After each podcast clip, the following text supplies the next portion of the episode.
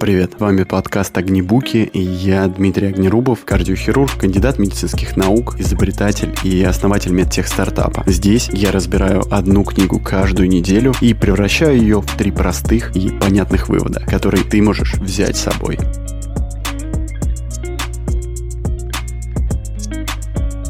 И сегодня девятый шаг на пути к совершенствованию и разбор книги «Полное Ж». А теперь зачем я начал читать эту книгу. Я думал, что она будет про то, как все плохо, и как автор будет искать пути, которые помогут ему выйти из этой а, полной же. Оказалось несколько другой итог. Эта книга, тем более популярного оратора Радислава Гандапаса, и я исключительно думал, что там будет много ответов и советов, потому как э, сделать свою жизнь лучше со стороны ораторства, как лучше презентовать себя и так далее. Оказалось немного по-другому. Книга про баланс в жизни, и я с трудом вытащил вытащил оттуда три вывода. Ну, как бы там ни было, они очень даже значимы. Ну что, пролог. Довольно часто у людей есть идея, какой должна была бы быть их жизнь. Такой идеальный, как английский в совершенстве. Как э, в мечтах дошкольницы будет дворец, принц, платье, пажи и баллы. Но в реальности нет такой идеальной жизни, и жизнь — это динамика, постоянные изменения, в ней постоянно что-то смещаются, меняются наши критерии, критерии идеальности жизни. Вывод первый. Возникает возникает вопрос, каково же целеполагание счастливого человека? Что движет им и какая его вообще мотивация? И тут нужно сказать, что счастье – это довольно сильный демотиватор. Сохранить статус-кво этого счастья пресловутого бывает важнее выдающихся достижений в отдельных областях жизни. И в этом нужно отдавать себе отчет, а значит, мы можем привести много историй успеха, после которых люди теряли счастье в борьбе за успех. При этом не меньшее количество историй людей, которые обретают обретая счастье, переставали стремиться к чему-то большему. И тут возникает такой фундаментальный вопрос. Ведь, э, ну, что тогда выбрать? Достижение или счастье? Я для себя, в том числе, то, что я пишу этот подкаст, говорит о том, что я все-таки хочу стремиться к успеху, и счастье это такой переменный атрибут успеха, на мой взгляд, опять же. И кажется, что причина-то как раз в том, что счастье э, жаждет постоянства, а при этом успех э, хочет изменений постоянных. И в этом фундаментальное отличие счастья и успеха. Как сочетать себе и то, и другое. Ну, если ты помнишь, у нас был подкаст про экстремальный тайм-менеджмент, и там тема поднималась абсолютно та же. Про то, как сочетать в своей жизни успех в здоровье, в семейной жизни, с родственниками, с финансами так далее. А что вот выберешь ты? Счастье или постоянные изменения, успех и так далее? Да, для меня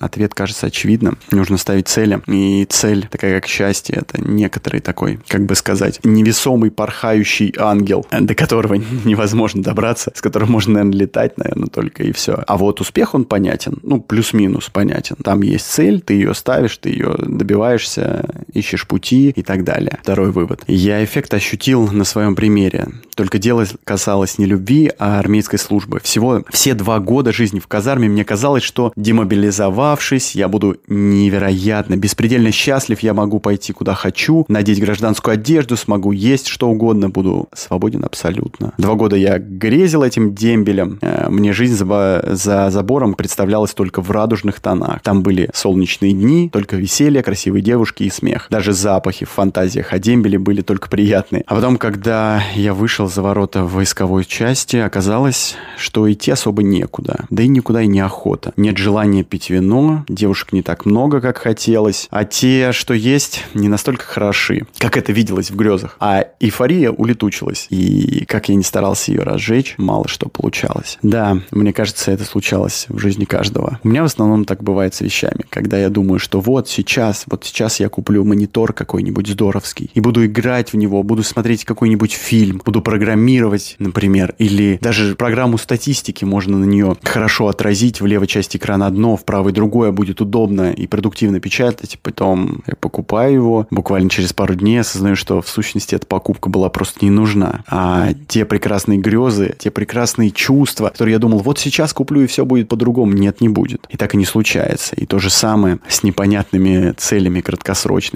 Вот я сейчас сюда схожу, и все, сразу моя жизнь изменится. Схожу на тренинг, и все поменяется? Нет, не поменяется. Поэтому, на мой взгляд, поэтому я люблю, наверное, ставить себе долгосрочные цели, а на пути к ним уже ощущать счастье, грезить чем-то и так далее. И этот путь, он такой сладостный, интересный, захватывающий, пока идешь. А потом, да, есть цель диссертация кандидатская. Здорово? Да нет, это по сути только точка. А вот путь к ней был очень интересный, захватывающий, много статей, какие-то новые патенты. Ну и в результате, собственно говоря, мое медицинское изделие родилось. Так что, да, путь гораздо интереснее к этой цели. Поэтому, на мой взгляд, э, ставить долгосрочные, далекие, интересные, амбициозные цели гораздо эффективнее, приятнее. Я бы сказал, даже счастливее. Вывод номер три. Жена приносит вам чашку кофе, а вы не просили. И говорите, нет, спасибо, любимый, я не хочу. Зачем? Кто вас за язык тянет?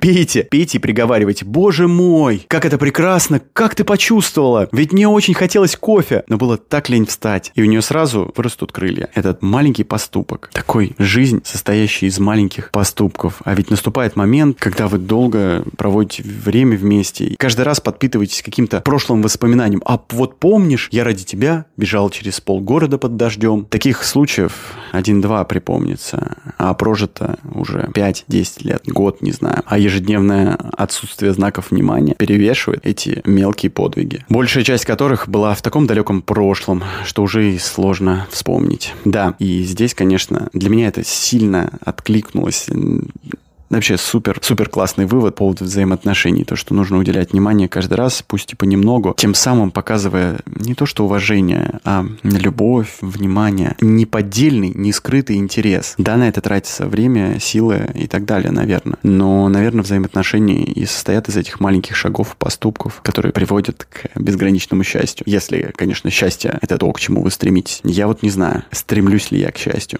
Может быть, для меня счастье — это как раз успех. Не знаю. На счет этого вопроса, я думаю, я подумаю в следующей книжке. Он как раз будет Виктор Франкл «Психотерапия в действии». Знаешь, обычно, ну, ты что-то делаешь, как ты живешь, а потом э, друзья или товарищи или кто-то еще говорит, что вот, да там не надо было так делать, надо было делать вот, вот так. Это было бы правильно, э, и сейчас бы это не привело к результату. И каждый раз хочется э, этому человеку ответить, э, если бы я был такой умный до, как ты после, все было хорошо. Но обычно в момент совершения поступка не все так однозначно. Ну что, эпилог, короткий короткий звонок или короткое сообщение почти каждый день – это ни связи между вами и близким человеком. Детям и родителям важно знать, что она никогда не прерывается, а также вас, вашим близким. Спасибо вам за время, которое вы были со мной. Пожалуйста, поставьте оценку и расскажите друзьям. Это будет значить очень многое для меня и поможет, чтобы о подкасте узнали больше людей. Так, надо идти. Ну все, привет.